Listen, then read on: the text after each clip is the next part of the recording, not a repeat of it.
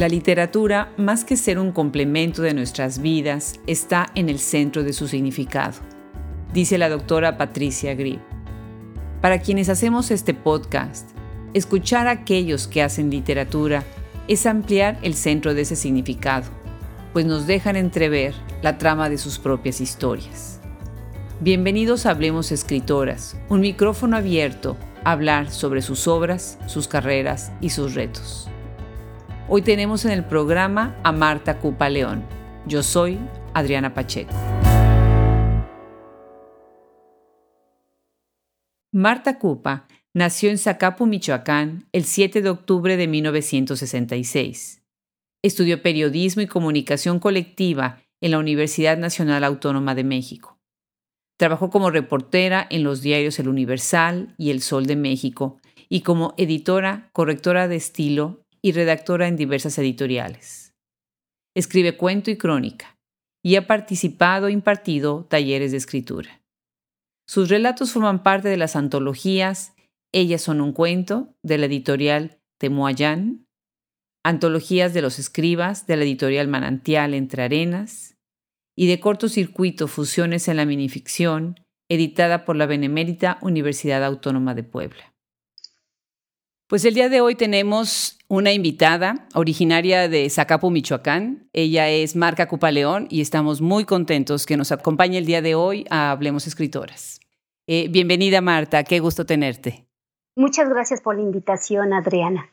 Bueno, pues vamos a platicar sobre una, un personaje que tiene muchas facetas, ¿no? Tú estudiaste periodismo, has estado en la edición eh, y después avanzaste a la escritura de ficción. Platícanos un poquito para inaugurar esta conversación sobre tus otras dos facetas, como periodista y como eh, reportera en dos importantes periódicos del país, que son el Universal y el Sol de México. Cuéntanos un poco más. Sí, Adriana. Ah, eh, empecé trabajando en el periódico El Sol de México en la sección de sociales. En esta sección tenía que cubrir eventos como bodas, fiestas de la socialite, como le llamaban en aquel entonces.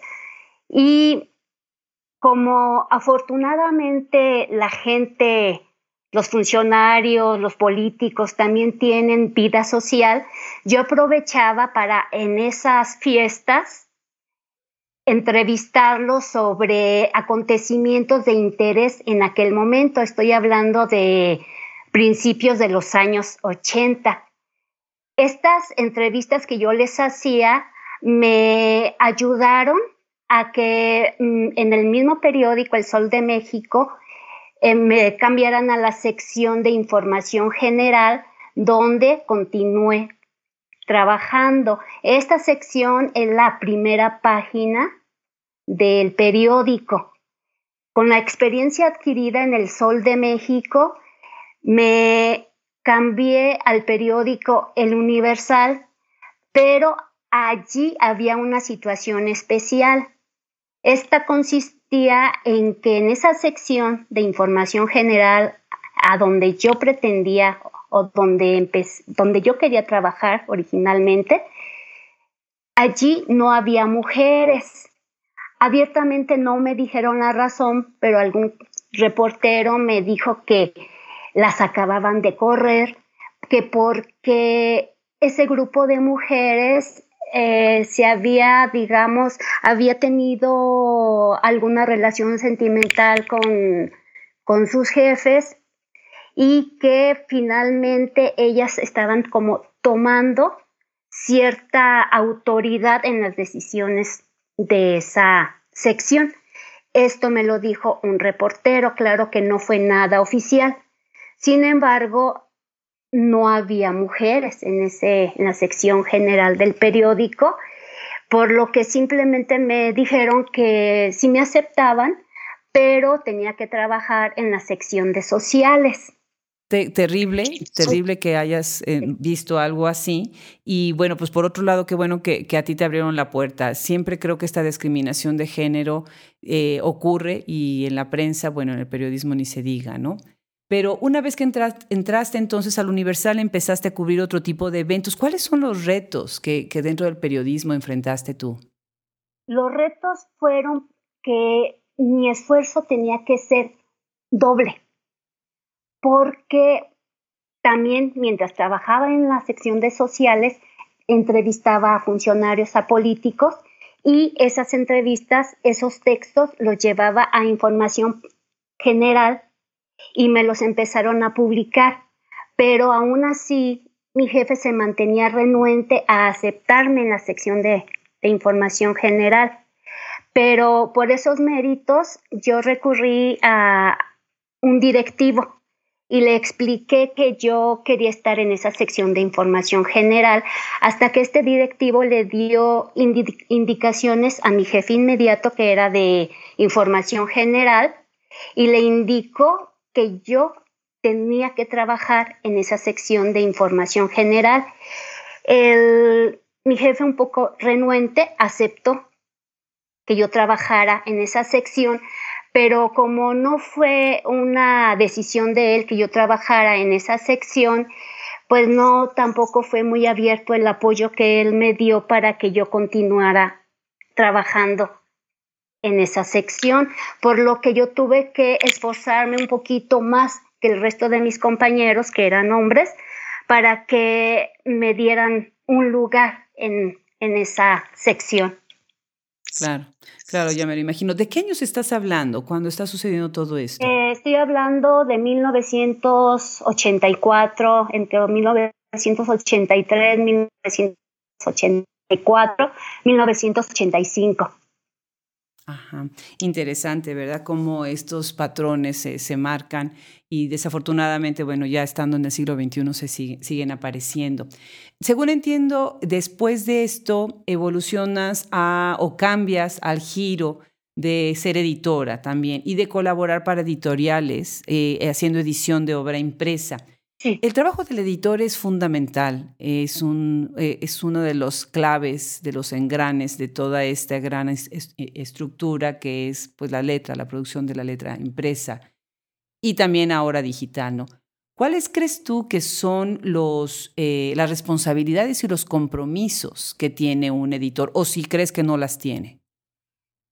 Yo creo que sí son muchas las responsabilidades de un editor, Adriana. En primer lugar, yo considero muy importante que además de elegir temas que, sean de interés para la sociedad y que los ayuden a, cultivarse y a informarse, estos temas tienen que ser redactados de una manera correcta, es decir, tener un buen estilo y una buena redacción, porque muchas veces la gente no sabe escribir porque no lee, no lee lo suficiente. Y si a una persona se le dice, tienes que leer para escribir correctamente, obviamente esta persona debe leer libros con una buena redacción. Entonces es una responsabilidad muy importante del editor que la redacción sea correcta para que el lector, además de aprender eh, a cultivarse, que adquiera una cultura suficiente, también aprenda cómo escribir correctamente. Me parece muy, muy relevante lo que dices, ¿no? Las, las horas de lectura que son necesarias para poder escribir. Creo que a veces se han, se han subestimado, ¿no? Si, si vemos las biografías de los grandes escritores, y escritoras de la historia de la humanidad, pues vemos, ¿no? Que eran realmente, pues, asiduos. Y sobre todo lecturas clásicas, lecturas eh, que han sido, que han marcado la, la, literatura. Y ahora también la literatura contemporánea. Bueno, entonces, siendo como editora, en algún momento, pues tú sentiste el llamado, por decirlo así, de tú misma volverte escritora. ¿En qué momento sucedió esto y cómo, cómo vas a dar la transición del periodismo y la edición ya a la escritura de obra de ficción? Esto ocurrió desde que trabajaba como reportera. Eh, especialmente en el Sol de México tuve la oportunidad de cubrir un evento en donde se presentaron Octavio Paz y Carlos Fuentes. Eh, Interesante. Asistí a ese evento que fue precisamente, ellos iban como invitados a una exposición de escultura y en el periódico me pusieron el reto. Cubre el evento de la exposición como exposición de escultura, pero trata de entrevistar a Octavio Paz y a Carlos Fuentes. Primero llegó Octavio Paz. Él en, aquel entonces era exclusivo de Televisa, llegó con su equipo y no permitía eh, ese equipo de Televisa que nadie más lo entrevistara. Sin embargo, yo me dirigí directamente, obviamente, a Octavio Paz y le solicité la entrevista. Él me dijo que no porque iba en un trabajo exclusivo para Televisa y le insistí, le dije que solamente le haría una pregunta. Y Muy bien. asesor de imagen de Televisa me indicó que no podía contestar mis preguntas, pero el propio Octavio Paz le pidió al, al directivo de Televisa que me permitiera hacerle una pregunta. Y le hice una pregunta clave. Le pregunté, ¿el mexicano tiene identidad? Y eso dio toda una, toda una charla. Dio hacer una nota larga para el periódico. Después Qué Fuentes a ese mismo evento, acompañado de su esposa Silvia Lemus, pero él iba independiente. Y me acerqué y le hice la misma pregunta. ¿El mexicano tiene identidad? Y también esta pregunta dio pie a una larga conversación y afortunadamente llevé la entrevista llevé dos entrevistas al periódico El Sol de México y pues me las publicaron. Pues muchas felicidades, fue muy, astuta tu manera de, abordarlos y una pregunta muy complicada además. Sí, los dos dieron preguntas y dieron respuestas diferentes, la, lo que siempre han sostenido los dos. Octavio Paz, mexicano, no tiene identidad, Carlos Fuentes, que sí tiene identidad, y cada uno dando sus razones y explicaciones, abundando en el tema. Magnífico. Tuve también la oportunidad, mientras reporteaba, mientras era reportera, de entrevistar a Juan José Arreola, poco después de que había muerto su gran amigo y paisano Juan Rulfo. Y la entrevista a Juan José Arreola giró en torno al tema de la muerte de Juan Rulfo. Lo entrevisté en los pasillos del Canal 11 y tuve el placer de escuchar, hablar y ver los gestos y disfrutar la personalidad de Juan José Arreola. Me cautivó. También entrevisté a Carlos Monsiváis el gran cronista, y pienso que fue eso lo que me sembró la, la semilla, la inquietud de expresar también mis propias inquietudes, de escribir lo que yo también pensaba y reflexionaba, sobre las cosas y no solamente transcribir lo que otras personas me decían. Pero a ver, entonces nada más, estos cuatro personajes que te inspiraron, los cuatro son hombres. ¿En algún momento tuviste también una inspiración por escritoras? Eh, ¿Por qué sientes tú que entrevistaste a estos escritores tan renombrados, los cuatro de ellos hombres?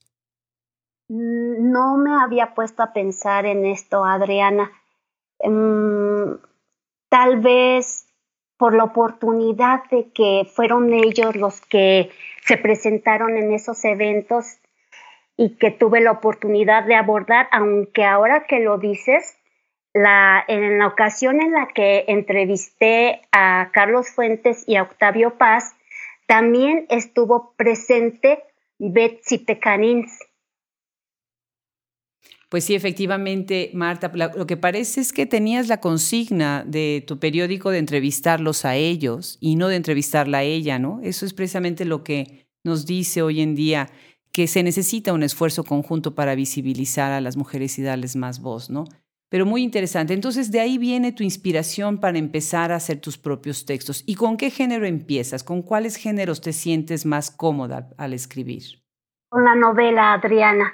He escrito dos novelas, pero no he tenido la suerte de publicarlas porque, como te comenté en algún momento, escribí un libro de cuentos y fue una edición de autor, pero en la novela me siento mejor escribiéndola porque allí plasmo un poco más de mi subjetividad, de lo que yo siento y pienso. Y es tanto el respeto que tengo a estas dos novelas que he escrito que no me atrevo a hacer una edición de autor, sino que siento que son merecedoras de que una editorial grande las publique. Por eso todas y sigo tocando puertas en editoriales grandes para que me las publiquen y no sé cuánto tiempo más seguiré insistiendo y no creo desistir hasta que alguna editorial las publique. Escribí, empecé a escribir cuento porque cuando yo le leía algún texto largo a mis hijos, tengo dos hijos, ellos se aburrían de escuchar tantos párrafos, tanta descripción, tanta acción y me decían que escribiera algo más corto para que me tuvieran la paciencia de escuchar estos cuentos. Y atendiendo a las sugerencias de ellos, porque pensé, bueno, ellos representan al lector, y empecé a escribir cuentos cortos por esa razón, porque me di cuenta de que las nuevas generaciones esperan que se les lea o esperan leer algo breve para que los mantenga interesados, para que los atrape y no les no sea mucho mucho lo que ellos tengan que, que esperar para ver el desenlace. Pues mira, esto lo, lo, que dice, sí, efectivamente, bueno, yo también considero que hay muchos tipos de lectores, sin embargo hay jóvenes que son lectores ávidos y que entienden que la complejidad de la novela pues requiere eso, requiere un tiempo, requiere una longitud especial, pero definitivamente el cuento resulta muy atractivo y bueno, pues lo que veo es que te va muy bien con el cuento, has ganado varios premios, has sido finalista en varios concursos y me encantaría, bueno, para empezar a hablar sobre tus cuentos, a leer un fragmento sobre El último deseo, que fue finalista del quinto premio Endira de cuento corto y ahora forma parte de la antología Resistencia 2018 Felicidades, precisamente publicado por la editorial eh, Endira. No sé si nos quisieras leer un poco sobre este cuento para que después hablemos de él. Muy bien. Voy a leer una parte de El último deseo con el que fui finalista en el quinto concurso de cuento de editorial Endira. Comienza así.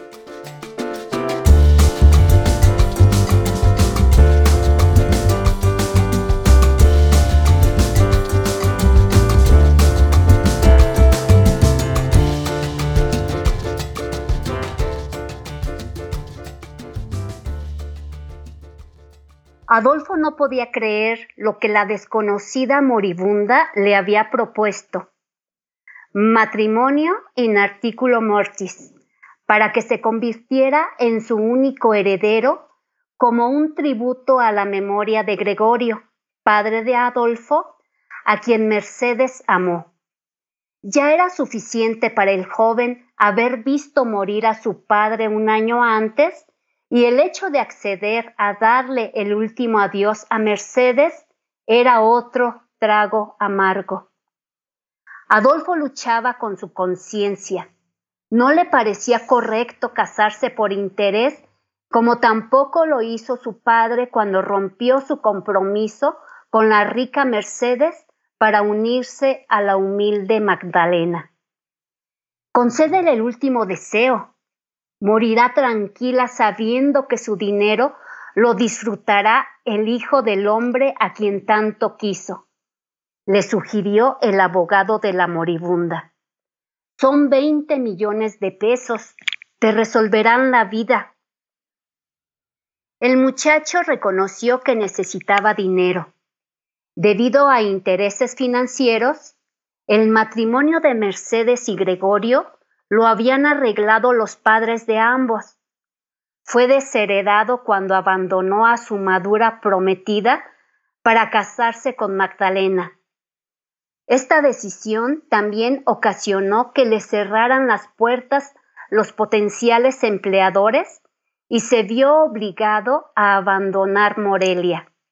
Se mudó con su mujer a la Ciudad de México y sobrevivió como vendedor de bienes inmuebles. Pues muy interesante este cuento, porque además es un cuento que estás ubicando en la provincia.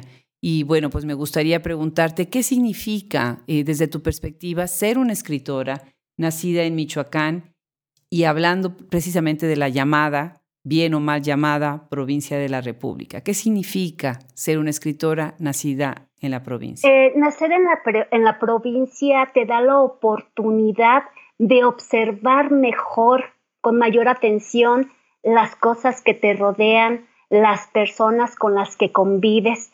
Te da tiempo de concentrarte y dedicarte más a actividades diferentes de la escuela o del trabajo y descubrir más qué es lo que te gusta y si tienes algún talento, también te da la oportunidad de desarrollarlo. Interesante, o sea, eso quiere decir que esta vida más serena que no tiene eh, la Ciudad de México, por ejemplo, ¿no? Y que no tienen tampoco ciudades grandes, ¿no? Las otras grandes capitales. Eh, sí te da un paso diferente y un ritmo diferente de vida. Muy interesante. Pues eso, eso se ve en tus cuentos. Eso yo, yo lo observo en tus cuentos, cómo te acercas de manera tan detenida a los personajes para verdaderamente desmenuzar su vida, ¿no? Y presentarlos de una manera muy, muy completa. Tienes otro cuento que se llama Un golpe de vida. Este obtuvo una mención de honor en el segundo premio internacional Letras de Iberoamérica de la revista digital El sentido figurado. Eh, aquí apareciste con la categoría cuento corto y ya estás publicada ¿no? en el número 5 de esta, de esta publicación, que es de los meses julio-agosto 2018. Aquí me gustaría, además de, de, escuchar tu lectura, que nos platicaras un poquito más sobre cuál es, qué representa para ti poner un cuento en competencia y cómo tú como escritora interactúas con estos premios y convenciones. No, no sé si quieras contestarnos la pregunta primero o si quieras leer un mm. fragmento de un golpe de vida. ¿Te parece bien que lea primero el fragmento? Con mucho gusto, claro que sí. Eh, eh, comienza así. En este estado no es posible saber cuánto tiempo más vivirá. Pueden ser horas, días, incluso meses, exclamó Elena. No conviene que continúe así. Pasan los días y crece la cuenta. No podremos pagar, agregó Andrea. Lo mejor es que muera pronto. Si vive, le quedarán secuelas no podrá valerse por sí misma y quién la cuidará. No cuenta con servicios médicos y Orlando es incapaz de hacer algo útil por ella. Ahora mismo, él solo nos está estorbando. Además, ha estado convulsionando y esto la mina rápidamente. Adela escucha aterrada las palabras de sus hermanas, quienes son médicas, y creen que, debido a su estado de coma, no las oye. Intenta decirles que desea vivir, pero la garganta aborta la voz. Trata de quitarse las ondas que la anclan a esa cama del pequeño hospital, pero solo consigue mover, de modo imperceptible para las visitantes, un dedo índice bajo las sábanas. Le diré al médico que la desconecte y nos la llevaremos a casa para que descanse. Interesante este cuento, interesante, que me refiere mucho a, pensé en la mordazada, ¿no? De María Luisa Bombal y de esta, que es un, es un tema eh, recurrente, ¿no? Que, que es esta presencia del muerto o del enfermo eh, que realmente está presenciando todo lo que está pasando a su alrededor. Platícanos un poco sobre los premios, platícanos un poco sobre estos cuentos tan interesantes. Sí, y eh, este concurso lo organizó la revista en sentido figurado y el que me invitó fue José Gutiérrez, que es el editor de esta revista. A él lo conocí en la Academia Literaria de la Ciudad de México y me invitó a participar. Envié dos cuentos, este y otro, y dos microrelatos, dos, perdón, dos microrelatos, y después de una amplia participación a nivel internacional, porque esta revista eh, digital eh, circula, bueno, se, se divulga en varios países, incluyendo España y en toda Latinoamérica. Después él me dio la buena noticia de que había resultado con, mención honorífica y lo publicó. Eh, después me invitó a seguir colaborando y he seguido enviando cuentos que también me están publicando. Excelente. Sí. Respecto al otro cuento, El último deseo, que fue, que recibió, bueno, que fue uno de los ganadores del premio de Endira de cuento corto. Eh, participamos un total de 1.400, 1.400 escritores y afortunadamente me quedé entre los 20 finalistas. Y Qué barbaridad, qué logro, ¿eh? muchísimas felicidades. Muchas gracias, Adriana. Y afortunadamente también otros, otros medios han publicado mis cuentos como el Diario de Chiapas. He recibido invitaciones para leer mis cuentos en algunas estaciones de radio, como en la Orquesta Filosófica, en otro programa de radio a cargo de Tere de las Casas, de INER, de la mexicano de la radio, también ahí leí mis cuentos. Me invitaron también en el Festival del Libro y de la Rosa, en, la, en el Centro Cultural Universitario de, de la UNAM. Me invitaron a hablar sobre la obra de Jorge Ibar, Ibargüengoitia, de Pita Amor, y ahí leí algunas obras de ellos y también algunas de mis propias creaciones. Igualmente me invitaron en la Feria Internacional del Libro eh, del Palacio de, Minería a través de la Secretaría de Cultura para leer, para leer algunos de mis cuentos y para impartir allí mismo un taller de cuento. Excelente. Ahora, platícame, eh, yo veo que en una gran parte de tus cuentos, como en La explosión o en El último deseo, la voz, el narrador es una voz masculina y los hombres en especial tienen un, rol importante. ¿Qué, ¿Qué, hay de la condición masculina que te permite narrar sus historias o qué ves tú de particular en la mirada masculina que informa tu narrativa? Yo creo que esto se debe, Adriana, a que desde que nací estuve rodeado, rodeada de hombres. Fui eh, la novena hija en una familia de diez. Qué barbaridad. Primero cinco, eh, digamos que nació primero una mujer, después un hombre y después tres mujeres. Después nacieron tres hombres, después nací yo y después otro hombre. Cuando mi madre descubrió que estaba, bueno, eh, se dio cuenta de que estaba embarazada de mí, dio por hecho de que yo era un hombre.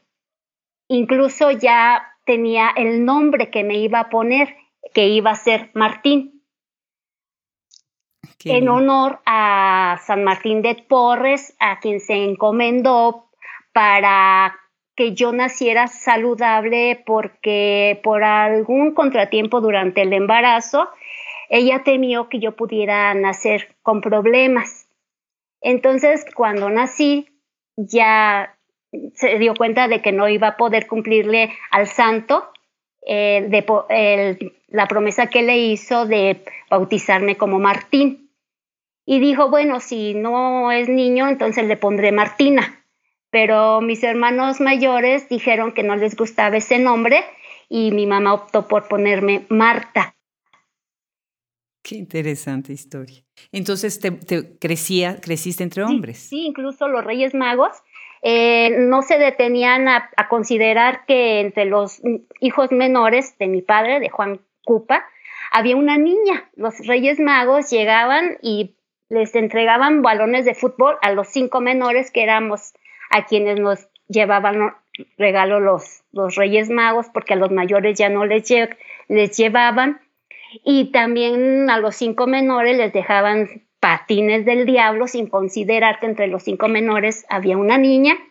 Y esta niña tuvo que comportarse como niño para poder, eh, pues, vivir tranquila entre sus hermanos, porque eh, si quería jugar, tenía que competir con ellos en un, partido de fútbol, en unas carreras de patín del diablo, en la bicicleta, porque mi papá casi no me dejaba salir por, por ser niña. Había una especie de contradicciones en cuanto a la educación, porque por una parte yo convivía con mis hermanos, pero por otro lado yo tenía más restricciones que ellos para los permisos para salir de casa.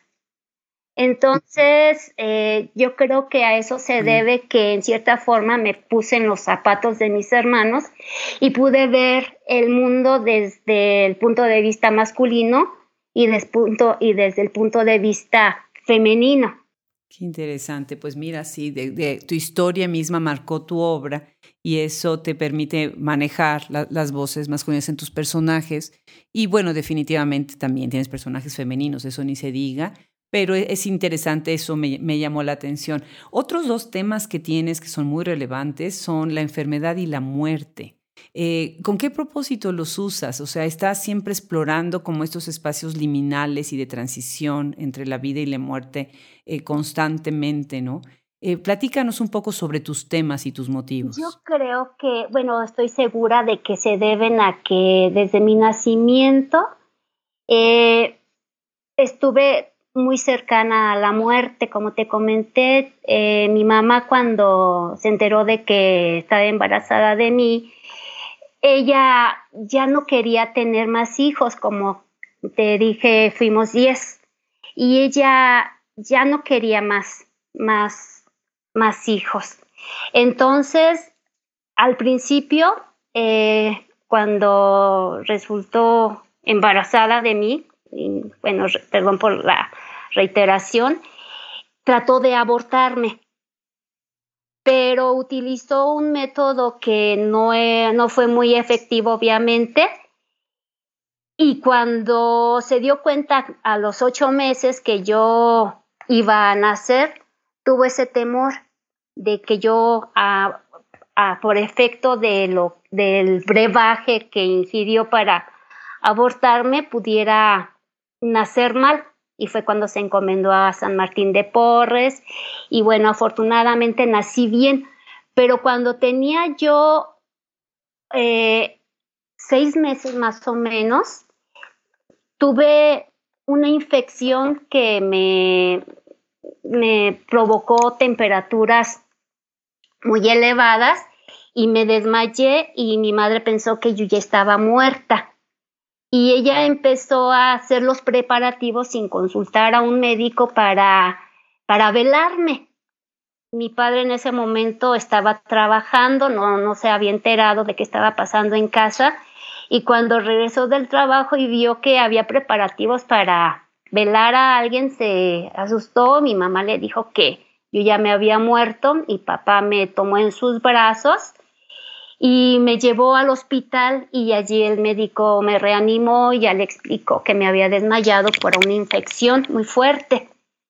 Entonces, bueno, continué viviendo y tenía 15 años cuando a consecuencia de una amibiasis maltratada desarrollé eh, eh, apendicitis pero era una apendicitis que me, me, provocaba dolores intensos, pero se me quitaban, no le di mucha importancia, hasta que un día en una madrugada eh, eh, resultó un dolor intolerable y fui al médico ah, y el doctor eh, que me atendió le dijo a mi padre que si hubiera tardado yo cinco minutos más en llegar al hospital, no hubiera respondido por mi vida. Qué barbaridad. Entonces has tenido una y otra vez, eh, te has enfrentado a la muerte. Muy interesante las anécdotas que estás contando. Me parece muy tradicional este cuadro que describes, ¿no? De, familias tradicionales, de, provincia, que, que, son familias grandes, ¿no? De, alguna manera también tú eh, em, estás empezando, bueno, o tienes desde antes, desde que ya eras periodista, una inclinación hacia la crónica, ¿no? Y en el momento en que oigo cómo estás narrando todo esto, pues veo, ¿no? De, qué manera tú, tú te gusta la, la, crónica. Incluso siento que alguna de tus crónicas, inclusive parecen como, tienen estos sabores del siglo XIX, esta crónica cultural que, que aparecía en el periódico semanal. No, no sé qué opinas sobre esto. La crónica me gusta porque me da la oportunidad de narrar una historia eh, de manera como fue ocurriendo eh, en el tiempo. Me permite eh, platicarla, platicarla naturalmente sin dar brincos de lo más interesante a lo menos interesante o de estar buscando la parte que pueda parecerle más interesante a las demás personas. La crónica me da la satisfacción de narrarla simplemente como se me viene a la mente o como recuerdo que ocurrió. leamos entonces un fragmento. Tienes una crónica titulada El fantasma que nos liberó del agobio de la solemnidad, eh, mismo que leíste en el marco del homenaje a Jorge Ibargüengoitia en 2018. ¿Nos quieres leer un fragmento?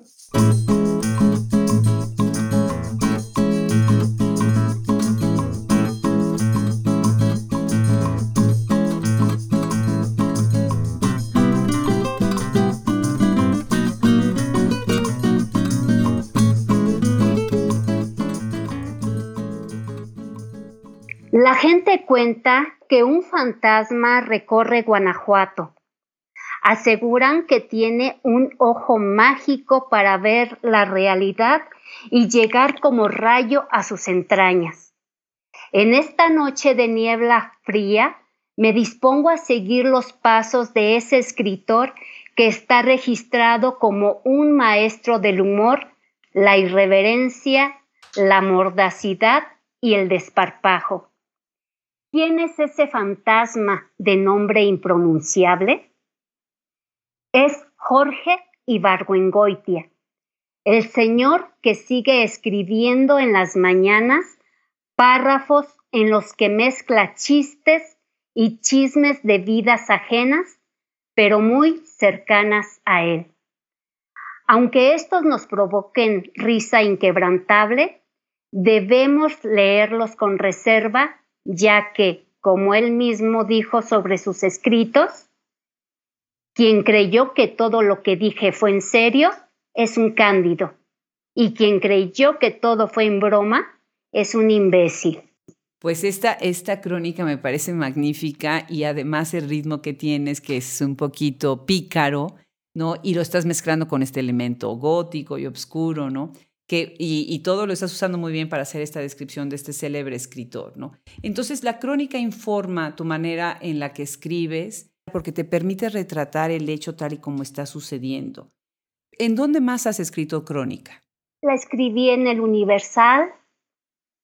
Sobre todo en el Universal escribí lo que se llamaba o todavía se conoce como notas de color eh, la, la, noticia eh, con, adornada con un poco de metáfora, con un poco de descripción del ambiente que rodeaba al hecho y sobre todo la descripción eh, secuencial del hecho. Al principio de nuestra conversación platicábamos precisamente de la autopublicación. Tienes este libro, La, Quimera Palpable, que es una publicación tuya. Quisiera yo que, me, que nos dijeras un poco más sobre esta iniciativa de autopublicarte y qué es lo que, lo que hace que un escritor se autopublique.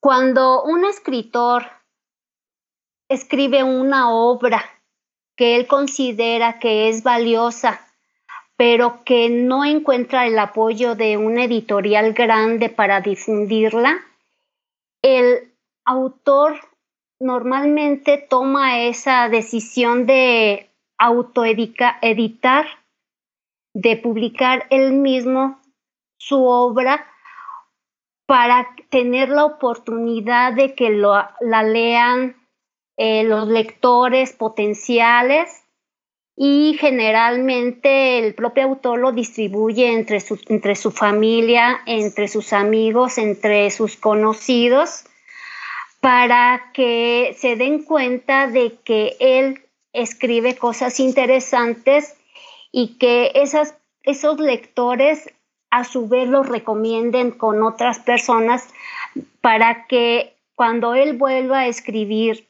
otro libro, eh, haya un grupo cada vez más grande de, lectores.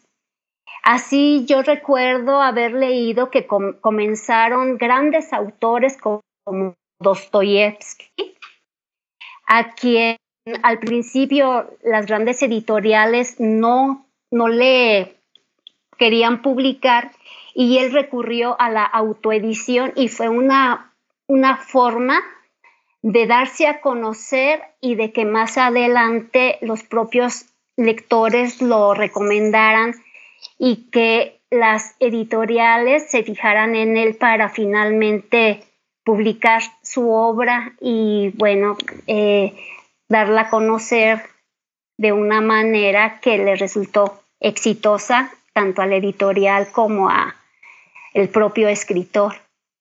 Excelente. Ahora platícame ya para cerrar esta conversación, y ahorita que estás eh, mencionando a Dostoyevsky, ¿podrías contarnos brevemente sobre tus influencias literarias y a cuáles escritores recurres más eh, releyendo? Precisamente a Dostoyevsky. Eh, yo comencé leyendo antes que escribiendo. La influencia de uno, mi hermano mayor, de Ramón precisamente, que fue el segundo de los diez hijos, fue muy importante para mí. Él era un lector ávido. Él, eh, cuando yo era muy pequeña, él ya había viajado a la Ciudad de México, al otrora Distrito Federal, para continuar sus estudios. Él terminó la secundaria en Michoacán y se vino a la Ciudad de México a continuar estudiando. Él leía libros de varios autores y los que más le gustaban nos los llevaba a Michoacán en las visitas que nos hacía y antes de, darnos esos libros, libros nos hacía una especie de sinopsis para avivar nuestro interés en los, en los textos y después nosotros los leíamos, nosotros los hermanos menores, pero entre los hermanos menores quien más leía era yo. Incluso él me festejaba que yo dejaba los libros eh, maltratados, eh, los dejaba subrayados y decía que era una muestra de que yo realmente los leía y, y casi los, los devoraba. Y entre los autores precisamente que más me gustaron desde entonces y que curiosamente pequeña aprendí a leer fue a Dostoyevsky. Él me gustaba por ese ambiente sombrío y depresivo que había en sus historias, porque cada vez que yo leía eh, Pobres Gentes o Crimen y Castigo, me imaginaba un ambiente en, sus historias muy parecido al de Zacapu, un ambiente sombrío y frío, porque así era el, digamos, el ambiente que yo percibía también allá en, en Zacapu, Michoacán, y era una forma de identificarme con él. Y me sentía como parte de las historias y esa ambientación, esa descripción que hacía muy parecida al lugar donde yo vivía, me hacía como revivir al mismo tiempo que leía, estar viviendo dentro de esas historias y me identificaba mucho con ellas, con ese tomo, ese tono deprimido y depresivo que, pues, maneja Dostoyevsky. Pues mira nada más que qué eh, relación estás encontrando con esta obra y con tu lugar natal. Pues Marta, ha sido un verdadero gusto escucharte. Creo que tienes una eh, producción muy interesante. Seguramente serás exitosa con estas novelas que están en búsqueda de un, editor, de una casa editorial. Yo creo que los cuentos hablan mucho ya de tu trabajo. Tú eres una parte de una generación de escritoras que siguen desde sus mismas eh, historias contando y hablando sobre temas que son muy, muy relevantes. Ha sido un verdadero gusto, Marta, tener, tenerte en Hablemos Escritoras. Muchas gracias a ti, Adriana, por invitarme. Y te felicito por este proyecto que estás realizando y te agradezco mucho que me hayas considerado para tomar, para tomar parte en él. Ay, al contrario, muchísimas gracias a ti, Marta. Un abrazo cariñoso. Igualmente.